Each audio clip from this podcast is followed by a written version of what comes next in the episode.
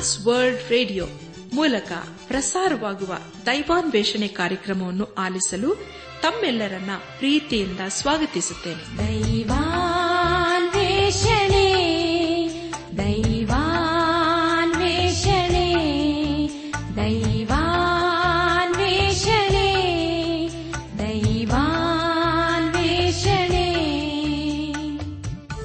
ಬನ್ನಿ ಪ್ರಿಯರೇ, ದೇವರ ವಾಕ್ಯವನ್ನು ಧ್ಯಾನ ಮಾಡುವ ಮುನ್ನ ಕರ್ತನ ಸಮ್ಮುಖದಲ್ಲಿ ನಮ್ಮನ್ನು ನಾವು ತಗ್ಗಿಸಿಕೊಂಡು ನಮ್ಮ ಶಿರವನ್ನು ಭಾಗಿಸಿ ನಮ್ಮ ಕಣ್ಣುಗಳನ್ನು ಮುಚ್ಚಿಕೊಂಡು ಧೀನತೆಯಿಂದ ಪ್ರಾರ್ಥನೆ ಮಾಡೋಣ. ಎಲ್ಲ ವರದಾನಗಳಿಗೂ ಮೂಲ ಕಾರಣನಾದ ನಮ್ಮ ರಕ್ಷಕನಲ್ಲಿ ತಂದೆಯಾದ ದೇವರೇ, ನಿನ್ನ ಪರಿಶುದ್ಧವಾದ ನಾಮವನ್ನು ಕೊಂಡಾಡಿ ಹಾಡಿ ಸ್ತುತಿಸುತ್ತವೆ.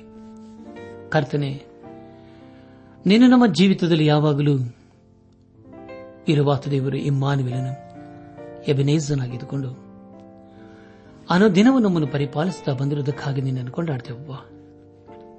ಕರ್ತನೆ, ದೇವಾದಿದೇವನೇ, ಈ ದಿನ ವಿಶೇಷವಾಗಿ ಅಂಧರನ್ನು, ಅನಾಥರನ್ನು, ವೃದ್ಧರನ್ನು ನಿನ್ನ ಕೃಪೆಯ ಸಿಗೊಪ್ಪಿಸಿಕೊಡುತ್ತೇವೆ.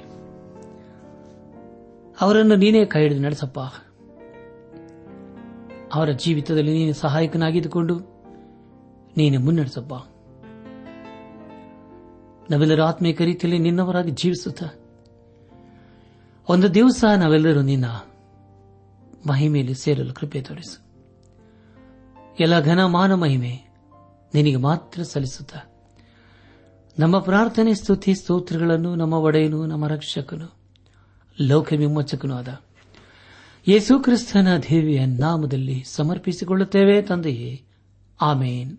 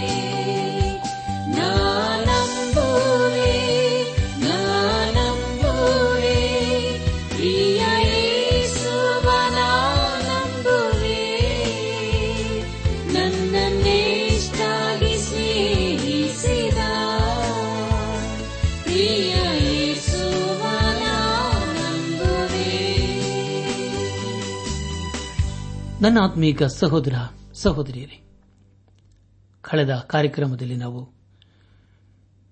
ಕೊರಿಂಥ ಸಭೆಗೆ ಬರೆದಂತಹ ಎರಡನೇ ಪತ್ರಿಕೆಯ ಪೀಠಿಗ ಭಾಗ ಮತ್ತು ಮೊದಲನೇ ಅಧ್ಯಾಯ ಒಂದರಿಂದ ಹದಿನಾಲ್ಕನೇ ವಚನಗಳನ್ನು ಧ್ಯಾನ ಮಾಡಿಕೊಂಡು ಅದರ ಮೂಲಕ ನಮ್ಮ ನಿಜ ಜೀವಿತಕ್ಕೆ ಬೇಕಾದ ಅನೇಕ ಆತ್ಮಿಕ ಪಾಠಗಳನ್ನು ಕಲಿತುಕೊಂಡು ಅನೇಕ ರೀತಿಯಲ್ಲಿ ಆಶೀರ್ವಿಸಲ್ಪಟ್ಟಿದ್ದೇವೆ.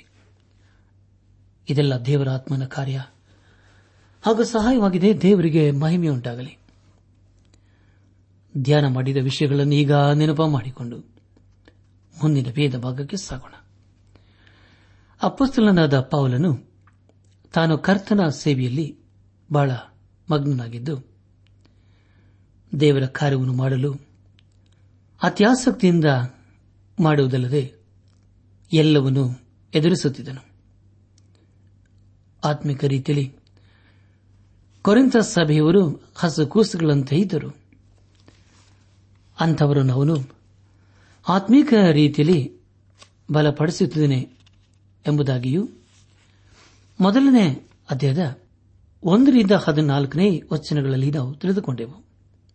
ಪೌಲನು ತನ್ನ ಭಕ್ತರಿಗೆ ಬರೆದ ಒಕ್ಕಣೆ ಹಾಗೂ ಪೌಲನು ತನಗೆ ಉಂಟಾದ ಆಧರಣೆಯಿಂದ ಅನೇಕರಿಗೆ ಉಪಯೋಗವಾಗುವುದೆಂದು ತಿಳಿದದ್ದು ಮತ್ತು ಯೇಸುಕ್ರಿಸ್ತನ ಬರೋಣದಲ್ಲಿ ನಮ್ಮೆಲ್ಲರಿಗೆ ಆಧರಣೆಯು ಮನಃಶಾಂತಿಯು ಉಂಟಾಗುವುದು ಎಂಬುದು ಹೇಳುವುದೇ ಭವಿಷ್ಯಗಳ ಕುರಿತು ನಾವು ಧ್ಯಾನ ಮಾಡಿಕೊಂಡೆವು. ಧ್ಯಾನ ಮಾಡಿದಂಥ ಎಲ್ಲ ಹಂತಗಳಲ್ಲಿ ದೇವಾದ ದೇವನೇ ನಮ್ಮನ್ನು ನಡೆಸಿದನು. ದೇವರಿಗೆ ಮಹಿಮೆಯುಂಟಾಗಲಿ. ಇನ್ನು ನಾವು ಕೊರಿಂಥ ಸಭೆಗೆ ಬರೆದಂತಹ ಎರಡನೇ ಪತ್ರಿಕೆ ಒಂದನೇ ಅಧ್ಯಾಯ ಹದಿನೈದರಿಂದ ಎರಡನೇ ಅಧ್ಯಾಯ ಒಂದರಿಂದ ಹನ್ನೊಂದನೇ ವಚನಗಳನ್ನು ಧ್ಯಾನ ಮಾಡಿಕೊಳ್ಳೋಣ. ಈ ವಚನಗಳಲ್ಲಿ ಬರೆಯಲ್ಪಟ್ಟಿರುವ ಮುಖ್ಯ ವಿಷಯ, ಅಪೊಸ್ತಲನಾದ ಪೌಲನು ತಾನು ಕೊರಿಂಥ ಪಟ್ಟಣಕ್ಕೆ ಬಾರದಿದ್ದಕ್ಕೆ ಕಾರಣವನ್ನು ತಿಳಿಸಿ ಅಲ್ಲಿನ ಸಭೆಯವರು ಬಹಿಷ್ಕಾರ ಹೊಂದಿದವನನ್ನು ತಿರುಗಿ ಸೇರಿಸಿಕೊಳ್ಳಬೇಕೆಂದು ಬುದ್ಧಿ ಹೇಳಿದ್ದು ಎಂಬುದಾಗಿ. ಪ್ರಿಯ ಬಾಂಧವ ಬಂಧುಗಳೇ, ಮುಂದೆ ನಾವು ಧ್ಯಾನ ಮಾಡುವಂತಹ ಎಲ್ಲ ಹಂತಗಳಲ್ಲಿ ದೇವರನ್ನು ಆಶ್ರಯಿಸಿಕೊಂಡು ಮುಂದೆ ಮುಂದೆ ಸಾಗೋಣ. ಕಳೆದ ಕಾರ್ಯಕ್ರಮದಲ್ಲಿ ಪೌಲನು ಕೊರಿಂಥ ಸಭೆಯನ್ನು ಆಧರಿಸಿದ ವಿಷಯದ ಕುರಿತು ನಾವು ತಿಳಿದುಕೊಂಡೆವು. ಕೊರಿಂಥ ಸಭೆಯವರನ್ನು ಅವರ ಆತ್ಮಿಕ ಜೀವಿತದಲ್ಲಿ ಅವರನ್ನು ಬಲಪಡಿಸುತ್ತಾ ಅವರನ್ನು ಕ್ರಮಪಡಿಸುವುದನ್ನು ನಾವು ಕಾಣುತ್ತೇವೆ. ಅವನು ತನ್ನ ಸೇವೆಯ ಅವಧಿಯಲ್ಲಿ ಜನರ ಪ್ರೀತಿಯನ್ನು ಕಂಡುಕೊಂಡನು ಮತ್ತು ಅನೇಕರು ಕಷ್ಟ ಸಮಸ್ಯೆಗಳಲ್ಲಿ ಇರುವುದನ್ನು ಕಣ್ಣಾರೆ ಕಂಡನು. ಆದುದರಿಂದ ಕೊರಿಂಥ ಸಭೆಯವರನ್ನು ಎಲ್ಲಾ ರೀತಿಯಲ್ಲಿ ಬಲಪಡಿಸುವುದನ್ನು ಕಾಣುತ್ತೇವೆ. ಒಬ್ಬ ವಿಶ್ವಾಸಿಯು ತನ್ನ ಜೀವಿತದಲ್ಲಿ ಹೇಗೆ ಇತರರಿಗೆ ಸಹಾಯವಾಗಬೇಕು ಎನ್ನುವುದನ್ನು ಪೌಲನು ತಿಳಿಸುತ್ತಾನೆ. ಎಲ್ಲ ವಿಷಯಗಳಲ್ಲಿ ನಾವು ದೇವರಿಗೆ ವಿಧೇಯರಾಗಬೇಕು ಎಂಬ ಸತ್ಯ ಸಂಗತಿಯನ್ನು ನಮಗೆ ಬೋಧಿಸುತ್ತಾನೆ.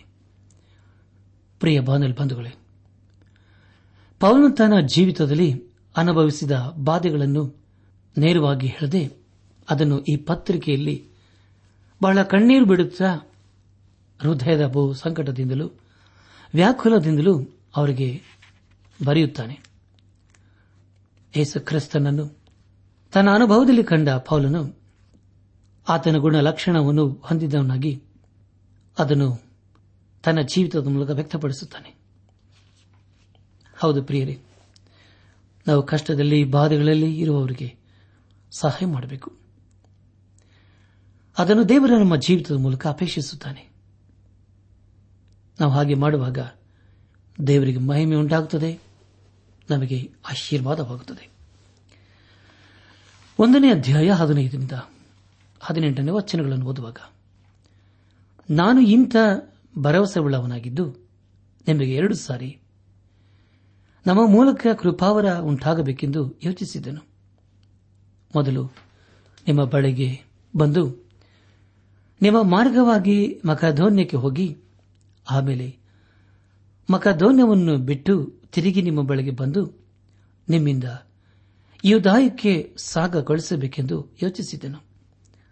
ಇದನ್ನು ಯೋಚಿಸಿದಾಗ ಚಪಲ ಚಿತ್ತನಾಗಿದ್ದೇನೇನೋ, ನಾನು ಯೋಚಿಸುವುದನ್ನು ಕೇವಲ ಮನುಷ್ಯ ಬುದ್ಧಿಯಿಂದ ಯೋಚಿಸಿ ಹೌದು ಹೌದು ಅಂದ ಮೇಲೆ ಅಲ್ಲ ಅಲ್ಲ ಅನ್ನೋನಾಗಿದ್ದೇನೋ. ನಂಬಿಗಸ್ತನಾಗಿರುವ ದೇವರಾಣೆ, ನಾವು ನಿಮಗೆ ಹೇಳುವ ಮಾತು ಒಂದು ಸಾರಿ ಹೌದೆಂದು ಒಂದು ಸಾರಿ ಅಲ್ಲವೆಂದು ಇರುವುದಿಲ್ಲ ಎಂಬುದಾಗಿ. ಪ್ರಿಯ ಬಾಂಧವರೇ, ದೇವರು ಕಳಿಸಿದ ಸಮಯದಲ್ಲಿ ನಿಮ್ಮ ಮಧ್ಯಕ್ಕೆ ಬರುತ್ತೇನೆಂದು ಪೌಲನು ಹೇಳುತ್ತಾನೆ. ಯಾಕೆಂದರೆ ಪೌಲನನ್ನು ಕರೆದದ್ದು ದೇವರಲ್ಲವೇ? ಆದುದರಿಂದ ಆತನ ಚಿತ್ತಾನುಸಾರ ಅವನನ್ನು ನಡೆಸುತ್ತಾನೆ. ಹತ್ತೊಂಬತ್ತರಿಂದ ಇಪ್ಪತ್ತ ಎರಡನೇ ವಚನದವರೆಗೆ ಓದುವಾಗ, ನಾವು ಅಂದರೆ ನಾನು, ಸಿಲ್ವಾನನು, ತಿಮೋತಿನು, ನಿಮ್ಮಲ್ಲಿ ಸಿದ್ಧಪಡಿಸಿದ ದೇವರ ಮಗನಾದ ಯೇಸು ಕ್ರಿಸ್ತನು ಹೌದೆಂತಲೂ ಅಲ್ಲವೆಂತಲೂ ಎರಡು ಪ್ರಕಾರವಾಗಿರಲಿಲ್ಲ.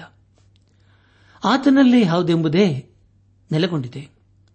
ನಿಶ್ಚಯವಾಗಿ ದೇವರ ವಾಗ್ದಾನಗಳು ಎಷ್ಟಿದ್ದರೂ ಕ್ರಿಸ್ತನಲ್ಲಿ ದೃಢವಾಗುತ್ತವೆ. ಆದ ಕಾರಣ ದೇವರ ಪ್ರಭಾವವು ಪ್ರಕಾಶವಾಗುವುದಕ್ಕೋಸ್ಕರ ಆತನ ಮೂಲಕವಾಗಿ ನಾವು ಆಮೇನ್ ಎಂದು ಹೇಳುತ್ತೇವೆ. ನಮ್ಮನ್ನು ಅಪೇಕ್ಷಿಸಿ ಕ್ರಿಸ್ತನ ಅನ್ಯೋನ್ಯತೆಯಲ್ಲಿ ಸೇರಿಸಿ ನಮ್ಮನ್ನು ನಿಮ್ಮೊಂದಿಗೆ ಸ್ಥಿರಪಡಿಸುವನು ದೇವರೇ. ಆತನು ನಮ್ಮ ಮೇಲೆ ಮುದ್ರೆ ಹಾಕಿ ನಮ್ಮ ಹೃದಯಗಳಲ್ಲಿ ಪವಿತ್ರಾತ್ಮನನ್ನು ಸಂಚಾಕರವಾಗಿ ಅನುಗ್ರಹಿಸಿದ್ದಾನೆ ಎಂಬುದಾಗಿ.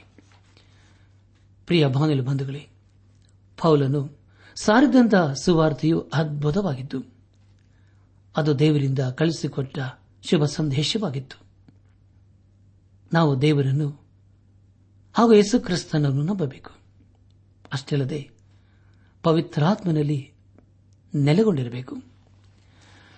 ಇಪ್ಪತ್ಮೂರು ಮತ್ತು ಇಪ್ಪತ್ನಾಲ್ಕನೇ ವಚನಗಳನ್ನು ಓದುವಾಗ, ನಿಮ್ಮ ಮೇಲೆ ಕನಿಕರ ಬಿದ್ದುದರಿಂದಲೇ ನಾನು ಕೊರಿಂಥಕ್ಕೆ ಬರಬೇಕೆಂಬ ಅಭಿಪ್ರಾಯವನ್ನು ಬಿಟ್ಟು ಬಿಟ್ಟಿದ್ದೇನೆಂದು ನನ್ನ ಜೀವದಾಣೆ ಹೇಳುತ್ತೇನೆ. ಅದಕ್ಕೆ ದೇವರೇ ಸಾಕ್ಷಿಯಾಗಿರಲಿ. ನಾವು ನಂಬಿಕೆಯ ವಿಷಯದಲ್ಲಿಯೂ ನಿಮ್ಮ ಮೇಲೆ ದೊರೆತನ ಮಾಡುವರೆಂದು ನನ್ನ ತಾತ್ಪರ್ಯವಲ್ಲ. ನಿಮ್ಮ ಸಂತೋಷಕ್ಕೆ ನಾವು ಸಹಾಯಕರಾಗಿದ್ದೇವೆ. ನಂಬಿಕೆಯ ವಿಷಯದಲ್ಲಿ ದೃಢ ನಿಂತಿದ್ದೀರಿ ಎಂಬುದಾಗಿ. ಪ್ರಿಯ ಬಾಂಧವ ಬಂಧುಗಳೇ, ಇಲ್ಲಿ ಅಪೊಸ್ತಲನಾದ ಪೌಲನು ಕೊರಿಂಥ ಸಭೆಯವರಿಗೆ ತಾನು ನಿಮ್ಮನ್ನು ದೇವರ ಕಡೆಗೆ ನಡೆಸುವ ಕೇವಲ ಒಬ್ಬ ಸಹಾಯಕನು ಎಂಬ ವಿಷಯದ ಕುರಿತು ತಿಳಿಸುತ್ತಾನೆ. ಹೌದು ಪ್ರಿಯರೇ, ನಾವೆಲ್ಲರೂ ನಂಬಿಕೆಯಲ್ಲಿ ಸ್ಥಿರವಾಗಿ ನಿಲ್ಲಬೇಕು ಹಾಗೂ ಯೇಸು ಕ್ರಿಸ್ತನಲ್ಲಿ ದಿನೇ ದಿನೇ ಆತ್ಮಿಕ ರೀತಿಯಲ್ಲಿ ನಾವು ಬೆಳೆಯಬೇಕು. ಆದುದನ್ನೆಲ್ಲ ದೇವರು ನಮ್ಮನ್ನು ಬಲಪಡಿಸುವುದಕ್ಕಾಗಿ ಅನೇಕ ಕಷ್ಟ ಬಾಧೆಗಳಿಗೆ ನಮ್ಮ ಜೀವಿತದಲ್ಲಿ ಬರಮಾಡುತ್ತಾನೆ. ಅದನ್ನು ನಾವು ನಂಬಿಕೆಯಿಂದ ಎದುರಿಸಬೇಕು. ಅದಕ್ಕೆ ಬೇಕಾದ ಬಲವನ್ನು ದೇವರೇ ನಮಗೆ ಅನುಗ್ರಹಿಸುತ್ತಾನೆ. ಇಲ್ಲಿಗೆ ಕೊರಿಂಥ ಸಭೆಗೆ ಬರೆದಂತಹ ಎರಡನೇ ಪತ್ರಿಕೆಯ ಮೊದಲನೇ ಅಧ್ಯಾಯವು ಮುಕ್ತಾಯವಾಯಿತು. ಇಲ್ಲಿಯವರೆಗೂ ದೇವಾದಿ ದೇವನು ನಮ್ಮ ನಡೆಸಿದನು. ದೇವರಿಗೆ ಮಹಿಮೆ ಉಂಟಾಗಲಿ. ಮುಂದೆ ನಾವು ಎರಡನೇ ಅಧ್ಯಾಯ ಒಂದರಿಂದ ಹನ್ನೊಂದನೇ ವಚನಗಳನ್ನು ಧ್ಯಾನ ಮಾಡಿಕೊಳ್ಳೋಣ. ಈ ಅಧ್ಯಾಯದಲ್ಲಿ ಮೊದಲನೇ ಅಧ್ಯಾಯದ ಸಂಗತಿಗಳೇ ಮುಂದುವರಿಯುತ್ತವೆ. ಮೊದಲನೇ ಅಧ್ಯಾಯದಲ್ಲಿ ದೇವರ ಆಧರಣೆ ಕುರಿತು ನಾವು ತಿಳಿದುಕೊಂಡೆವು. ಎರಡನೇ ಅಧ್ಯಾಯ ಪ್ರಾರಂಭದ ನಾಲ್ಕು ವಚನಗಳಲ್ಲಿ ಹೀಗೆ ಓದುತ್ತವೆ: ಆದರೆ ನಾನು ತಿರುಗಿ ನಿಮ್ಮ ಬಳಿಗೆ ದುಃಖದಿಂದ ಬರುವುದಿಲ್ಲವೆಂದು ನನ್ನಲ್ಲಿ ತೀರ್ಮಾನಿಸಿಕೊಂಡೆನು. ನಾನು ನಿಮ್ಮನ್ನು ದುಃಖಪಡಿಸಿದರೆ ನನ್ನನ್ನು ಆನಂದಪಡಿಸುವುದಕ್ಕೆ ಯಾರಿದ್ದಾರೆ? ನನ್ನಿಂದ ದುಃಖ ಹೊಂದಿದ್ದವರೇ ಹೊರತು ಬೇರೆ ಯಾರಿಲ್ಲವಲ್ಲ. ಆದ ಕಾರಣ ನಾನು ಬಂದಾಗ ನನ್ನನ್ನು ಸಂತೋಷಪಡಿಸತಕ್ಕವರಿಂದ ದುಃಖ ಹೊಂದಬಾರದೆಂದು ಯೋಚಿಸಿ ಆ ಸಂಗತಿಯನ್ನು ಪತ್ರಿಕೆಯ ಮೂಲಕವೇ ತಿಳಿಸಿದನು. ನನ್ನ ಸಂತೋಷವು ನಿಮ್ಮೆಲ್ಲರ ಸಂತೋಷವೆಂದು ತಿಳಿದು ನಿಮ್ಮೆಲ್ಲರ ವಿಷಯದಲ್ಲೂ ನನಗೆ ಭರವಸೆ ಬಿತ್ತು. ನಿಮಗೆ ದುಃಖವಾಗಬೇಕಂತಲ್ಲ, ನಿಮ್ಮ ಮೇಲೆ ನನಗಿರುವ ಅಧಿಕವಾದ ಪ್ರೀತಿಯನ್ನು ನೀವು ತಿಳಿದುಕೊಳ್ಳಬೇಕೆಂತಲೇ ನಾನು ಬಹಳ ಕಣ್ಣೀರು ಬಿಡಿದ್ದ ಹೃದಯದ ಬಹು ಸಂಕಟದಿಂದಲೂ ವ್ಯಾಕುಲದಿಂದಲೂ ನಿಮಗೆ ಬರೆದೆನು ಎಂಬುದಾಗಿ. ಪ್ರಿಯ ಬಾಂಧವ ಬಂಧುಗಳೇ, ಇಲ್ಲಿ ಪೌಲನು ಕೊರಿಂಥದವರನ್ನು ಕೇವಲ ಕೆಟ್ಟ ನಡತೆಯಿಂದ ನಾನು ನಿರುತ್ಸಾಹನಾಗಿದ್ದೇನೆ ಎಂದು ಹೇಳುತ್ತಾನೆ. ಅವರ ಸ್ಥಿತಿಯನ್ನು ಕಂಡರೆ ಅವನಿಗೆ ದುಃಖವಾಗುತ್ತಿತ್ತು. ಆದರೆ ಅವರಲ್ಲೇ ಒಂದು ಆನಂದಿಸಬೇಕೆಂದು ಅವನು ಅಪೇಕ್ಷಿಸುತ್ತಿದ್ದನು. ಅವನು ಅದನ್ನು ಸರಿಪಡಿಸಲು ಪ್ರಯತ್ನಿಸುತ್ತಿದ್ದನು. ಅಪೊಸ್ತಲನಾದ ಪೌಲನು ತಿಮೋಥಿಯನಿಗೆ ಬರೆದಂಥ ಏಳನೇ ಪತ್ರಿಕೆ ನಾಲ್ಕನೇ ಅಧ್ಯಾಯ ಪ್ರಾರಂಭದ ಎರಡು ವಚನಗಳಲ್ಲಿ ಹೀಗೆ ಬರೆಯುತ್ತಾನೆ: ದೇವರು ಮುಂದೆ ಮತ್ತು ಜೀವಿಸುವವರಿಗೂ ಸತ್ತವರಿಗೂ ನ್ಯಾಯ ತೀರಿಸುವುದಕ್ಕೆ ಬರುವ ಕ್ರಿಸ್ತ ಯೇಸುವಿನ ಮುಂದೆ ಆತನ ಪ್ರತ್ಯಕ್ಷತೆಯ ಮೇಲೆಯೂ ಆತನ ರಾಜ್ಯದ ಮೇಲೆಯೂ ಆಣೆಯಿಟ್ಟು ನಾನು ನಿನಗೆ ಖಂಡಿತವಾಗಿ ಹೇಳುವುದೇನೆಂದರೆ, ದೇವರ ವಾಕ್ಯವನ್ನು ಸಾರು. ಅನುಕೂಲವಾದ ಕಾಲದಲ್ಲಿಯೂ ಅನುಕೂಲವಿಲ್ಲದ ಕಾಲದಲ್ಲಿಯೂ ಅದರಲ್ಲಿ ಆಸಕ್ತನಾಗಿರು. ಪೂರ್ಣ ದೀರ್ಘ ಶಾಂತಿಯಿಂದ ಉಪದೇಶಿಸುತ್ತಾ ಖಂಡಿಸು, ಗದರಿಸು, ಎಚ್ಚರಿಸು ಎಂಬುದಾಗಿ. ಪ್ರಿಯ ಬಾಂಧವ ಬಂಧುಗಳೇ, ನಾವು ಬೋಧಿಸಿದಂತೆ ನಡೆಯಬೇಕು ಹಾಗೂ ಅನೇಕರನ್ನು ದೇವರ ರಾಜ್ಯದ ಕಡೆಗೆ ನಡೆಸಬೇಕು. ಅದನ್ನು ದೇವರು ನನ್ನ ನಮ್ಮ ಜೀವಿತದ ಮೂಲಕ ಅಪೇಕ್ಷಿಸುತ್ತಾನೆ. ಕೊನೆಯದಾಗಿ ಕೊರಿಂಥ ಸಭೆಗೆ ಬರೆದಂಥ ಎರಡನೇ ಪತ್ರಿಕೆ ಎರಡನೇ ಅಧ್ಯಾಯ ಐದರಿಂದ ಹನ್ನೊಂದನೇ ವಚನದವರೆಗೆ ಓದುವಾಗ, ದುಃಖವನ್ನು ಉಂಟು ಮಾಡಿಯವರನ್ನೊಬ್ಬನು ನಿಮ್ಮಲ್ಲಿ ಇದ್ದರೂ ಅವನು ನನ್ನನ್ನು ಮಾತ್ರ ದುಃಖಪಡಿಸದೆ ನಿಮ್ಮಲ್ಲಿ ಬಹು ಜನರನ್ನು ದುಃಖಪಡಿಸಿದ್ದಾನೆ. ಆ ದುಃಖವು ಎಲ್ಲರಲ್ಲಿಯೂ ಉಂಟಾಯಿತೆಂದು ನಾನು ಹೇಳುವುದಿಲ್ಲ. ಇಂಥವನಿಗೆ ನಿಮ್ಮಲ್ಲಿ ಹೆಚ್ಚಾದ ಜನರಿಂದುಂಟಾದ ಆ ಶಿಕ್ಷೆಯೇ ಸಾಕು. ಇನ್ನೂ ಅವನನ್ನು ಶಿಕ್ಷಿಸದೆ ಮನ್ನಿಸಿರಿ, ಸಂತೈಸಿರಿ. ಇಲ್ಲವಾದರೆ ಅವನು ಅಧಿಕವಾದ ದುಃಖದಲ್ಲಿ ಮುಳುಗಿ ಹೋದಾನು. ಆದುದರಿಂದ ಅವನಿಗೆ ನಿಮ್ಮ ಪ್ರೀತಿಯನ್ನು ನಿಶ್ಚಯಪಡಿಸಬೇಕೆಂದು ನಿಮ್ಮನ್ನು ಬೇಡಿಕೊಳ್ಳುತ್ತೇನೆ. ಸರ್ವ ವಿಷಯದಲ್ಲೂ ನೀವು ವಿಧೇಯರಾಗಿದ್ದೀರೋ ಏನೋ ನಿಮ್ಮ ಗುಣವನ್ನು ಪರೀಕ್ಷಿಸಿ ತಿಳಿದುಕೊಳ್ಳಬೇಕೆಂಬ ಉದ್ದೇಶದಿಂದಲೇ ಮೊದಲು ಬರೆದನು. ನೀವು ಯಾರಿಗೆ ಯಾವನನ್ನು ಮನ್ನಿಸುತ್ತೀರೋ ನಾನು ಸಹ ಮನ್ನಿಸುತ್ತೇನೆ. ನಾನು ಯಾವುದನ್ನಾದರೂ ಮನ್ನಿಸಿದ್ದರೆ ಕ್ರಿಸ್ತನ ಸನ್ನಿಧಾನದಲ್ಲಿ ನಿಮ್ಮ ನಿಮಿತ್ತವೇ ಮನ್ನಿಸಿದೆನು. ಸೈತಾನನು ನಮ್ಮನ್ನು ವಂಚಿಸಿ ನಷ್ಟಪಡಿಸಬಾರದು. ಅವನ ಯೋಚನೆಗಳನ್ನು ನಾವು ಅರಿಯದವರಲ್ಲ ಎಂಬುದಾಗಿ. ನನ್ನ ಆತ್ಮಿಕ ಸಹೋದರ ಸಹೋದರಿಯರೇ, ಕೊರಿಂಥ ಸಭೆಯವರು ಪೌಲನಿಗೆ ವಿಧೇಯರಾಗಬೇಕಾಗಿತ್ತು. ಅವರು ಅವನ ಮಾತನ್ನು ಉಲ್ಲಂಘನೆ ಮಾಡಿದ್ದನು ಹಾಗೂ ಅವರು ತಮ್ಮಿಂದ ದೂರ ಹೋಗಿದ್ದನು ಪೌಲನು ಕಂಡಿದ್ದನು. ಆದರೆ ಅವರು ತನ್ನನ್ನು ಗ್ರಹಿಸಿಕೊಂಡು ಪಶ್ಚಾತ್ತಾಪಪಟ್ಟು ದೇವರ ಕಡೆಗೆ ತಿರುಗಿಕೊಳ್ಳಬೇಕೆಂಬುದಾಗಿ ಅವನು ಅಪೇಕ್ಷಿಸಿದನು. ಗಲಾತ್ಯದವರಿಗೆ ಬರೆದ ಪತ್ರಿಕೆ ಆರನೇ ಅಧ್ಯಾಯ ಮೊದಲನೇ ವಚನದಲ್ಲಿ ಹೀಗೆ ಓದುತ್ತೇವೆ: ಸಹೋದರರೇ, ನಿಮ್ಮಲ್ಲಿ ಯಾರಾದರೂ ಯಾವುದೋ ಒಂದು ದೋಷದಲ್ಲಿ ಸಿಕ್ಕಿದರೆ ಅಂಥವನನ್ನು ಆತ್ಮನಿಂದ ನಡೆಸಿಕೊಳ್ಳುವ ನೀವು ಶಾಂತ ಭಾವದಿಂದ ತಿದ್ದಿ ಸರಿ ಮಾಡಿರಿ. ನೀನಾದರೂ ದುಷ್ಪ್ರೇರಣೆಗೆ ಒಳಗಾಗದಂತೆ ನಿನ್ನ ವಿಷಯದಲ್ಲಿ ಎಚ್ಚರಿಕೆಯಾಗಿರು ಎಂಬುದಾಗಿ. ಪ್ರಿಯ ಬಾನುಲಿ ಬಂಧುಗಳೇ, ಸೈತಾನನು ನಮ್ಮನ್ನು ದೇವರಿಂದ ದೂರ ತೆಗೆದುಕೊಂಡು ಹೋಗಲು ಪ್ರಯತ್ನಿಸುತ್ತಾನೆ. ಅವನು ನಮ್ಮ ಆತ್ಮೀಕ ಕಣ್ಣುಗಳನ್ನು ಮುಚ್ಚಲು ಪ್ರಯತ್ನಿಸುತ್ತಾನೆ. ಆದರೆ ನಾವು ಯಾವಾಗಲೂ ಯೇಸು ಕ್ರಿಸ್ತನಲ್ಲಿ ನಂಬಿಕೆ ಇಟ್ಟುಕೊಂಡು ಜೀವಿಸಬೇಕು ಮತ್ತು ಆತನಲ್ಲಿ ಜಯದ ಜೀವಿತವನ್ನು ನಾವು ಜೀವಿಸಬೇಕು.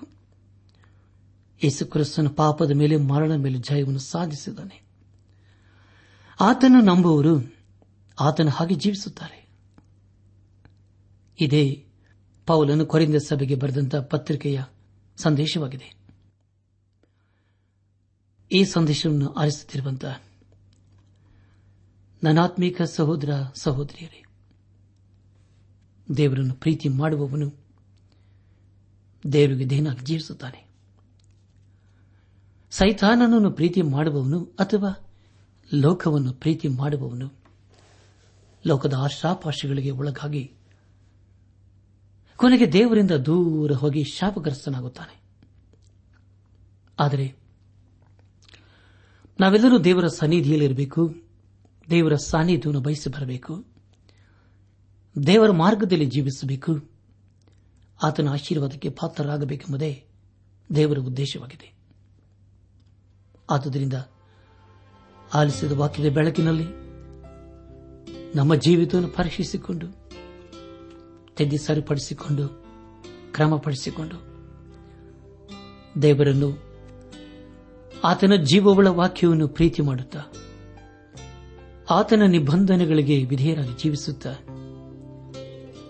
ಆತನ ಆಶೀರ್ವಾದಕ್ಕೆ ಪಾತ್ರರಾಗೋಣ. ಪ್ರಿಯ ಬಾನುಲಿ ಬಂಧುಗಳೇ, ದೇವರ ವಾಕ್ಯವನ್ನು ಕೇಳಿಸಿಕೊಂಡಿದ್ದೇವೆ. ಅದಕ್ಕೆ ನಮ್ಮ ಪ್ರತಿಕ್ರಿಯೆ ಏನಾಗಿದೆ? ಮೋಸ ಹೋಗಬೇಡಿರಿ. ದೇವರ ತಿರಸ್ಕಾರ ಸಹಿಸುವನಲ್ಲ. ಮನುಷ್ಯನು ತಾನೇನು ಬಿತ್ತುತ್ತಾನೋ ಅದನ್ನೇ ಕೊಯ್ಯಬೇಕು. ತನ್ನ ಶರೀರ ಭಾವವನ್ನು ಕುರಿತು ಬಿತ್ತುವವನು ಆ ಭಾವದಿಂದ ನಾಶನವನ್ನು ಕೊಯ್ಯುವನು. ಆತ್ಮನನ್ನು ಕುರಿತು ಬಿತ್ತುವವನು ಆತ್ಮನಿಂದ ನಿತ್ಯ ಜೀವವನ್ನು ಕೊಯ್ಯುವನೆಂಬುದಾಗಿ ದೇವರ ವಾಕ್ಯ ತಿಳಿಸಿಕೊಡುತ್ತದೆ. ಆದ್ದರಿಂದ ದೇವರ ವಾಕ್ಯವನ್ನು ಪ್ರೀತಿ ಮಾಡುತ್ತಾ, ಆತನ ಮಾರ್ಗದಲ್ಲಿ ಜೀವಿಸುತ್ತಾ, ಅನೇಕರನ್ನು ದೇವರ ಮಾರ್ಗಕ್ಕೆ ನಾವು ನಡೆಸುತ್ತಾ ಆತನ ಆಶೀರ್ವಾದಕ್ಕೆ ಪಾತ್ರರಾಗೋಣ. ನಾವೆಲ್ಲರೂ ಪವಿತ್ರಾತ್ಮನನ್ನು ಅನುಸರಿಸಿ ನಡೆಯೋಣ. ಆಗ ನಾವು ಶರೀರ ಭಾವದ ಅಭಿಲಾಷೆಗಳನ್ನು ಎಷ್ಟು ಮಾತ್ರಕ್ಕೂ ನೆರವೇರಿಸುವುದಿಲ್ಲ. ಯಾಕಂದರೆ ಶರೀರ ಭಾವವು ಅಭಿಲಾಷಿಸುವುದು ಆತ್ಮನಿಗೆ ವಿರುದ್ಧವಾಗಿದೆ. ಆತ್ಮನು ಅಭಿಲಾಷಿಸುವುದು ಶರೀರ ಭಾವಕ್ಕೆ ವಿರುದ್ಧವಾಗಿದೆ. ನಾವು ಮಾಡಲಿಚ್ಛಿಸುವುದನ್ನು ಮಾಡದಂತೆ ಅವು ಒಂದಕ್ಕೊಂದು ಹೋರಾಡುತ್ತವೆ. ನಾವು ಆತ್ಮನಿಂದ ನಡೆಸಿಕೊಳ್ಳುವುದಾದರೆ ನೇಮ ನಿಷ್ಠೆಗಳಿಗೆ ಅಧೀನರಲ್ಲ ಎಂಬುದಾಗಿ.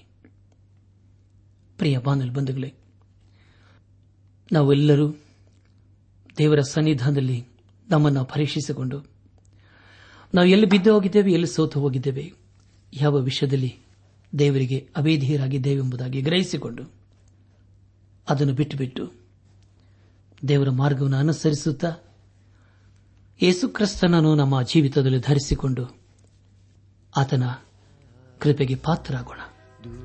ದೇವರ ಕೃಪೆಯು, ಶಾಂತಿ, ಸಮಾಧಾನವು ನಿಮ್ಮೊಂದಿಗೆ ಸದಾ ಇರಲಿ. ದೂರ ದೂರ ಸಾಗಲಿ, ಯೇಸುವಲ್ಲಿ ಸೇರುವೆ.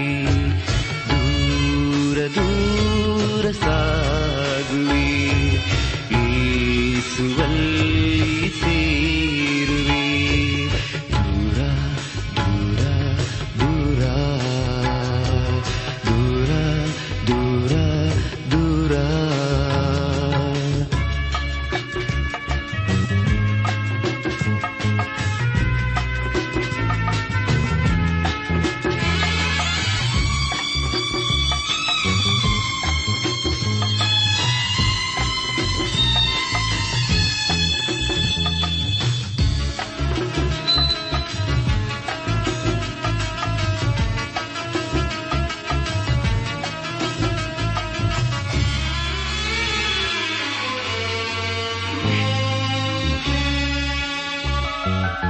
ಪರಲೋಕ ನಾನು ಸೇರುವೆ, ಪವಿತ್ರನಾಗಿ ಸ್ತೋತ್ರಿಸುವೆ.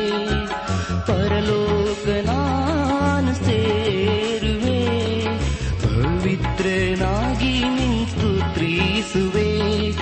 ಪರಿಶುದ್ಧ ದೂತರೊಂದಿಗೆ ಜಯಗೀತೆಯನ್ನು ಹಾಡುವೆ.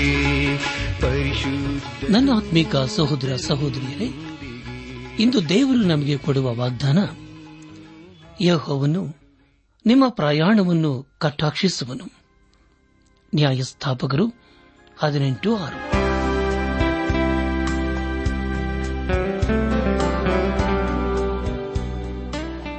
ದೈವಾನ್ವೇಷಣೆ ಕಾರ್ಯಕ್ರಮ ಹೇಗಿತ್ತು ಪ್ರಿಯರೇ?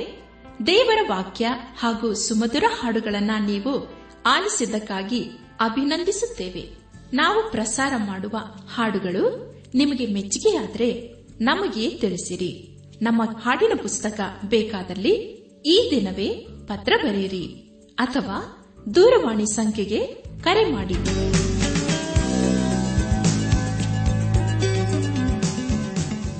ನಮ್ಮ ವಿಳಾಸ: ದೈವಾನ್ವೇಷಣೆ, ಟ್ರಾನ್ಸ್ ವರ್ಲ್ಡ್ ರೇಡಿಯೋ ಇಂಡಿಯಾ, ಟಪಾಲು ಪೆಟ್ಟಿಗೆ ನಾಲ್ಕು ಮೂರು ಎರಡು ಸೊನ್ನೆ, ಬೆಂಗಳೂರು ನಲವತ್ಮೂರು. ದೈವಾನ್ವೇಷಣೆ Trans World Radio India, post box four three two zero, Bangalore forty three. ದೂರವಾಣಿ ಸಂಖ್ಯೆ ಒಂಬತ್ತು ಎಂಟು ನಾಲ್ಕು ಐದು ಆರು ಒಂದು ಆರು ನಾಲ್ಕು ಒಂದು ಎರಡು. ನಮ್ಮ ಇಮೇಲ್ ವಿಳಾಸ Kannada TTB at radio eight eight two dot com. ನಮಸ್ಕಾರ ಪ್ರಿಯರೇ.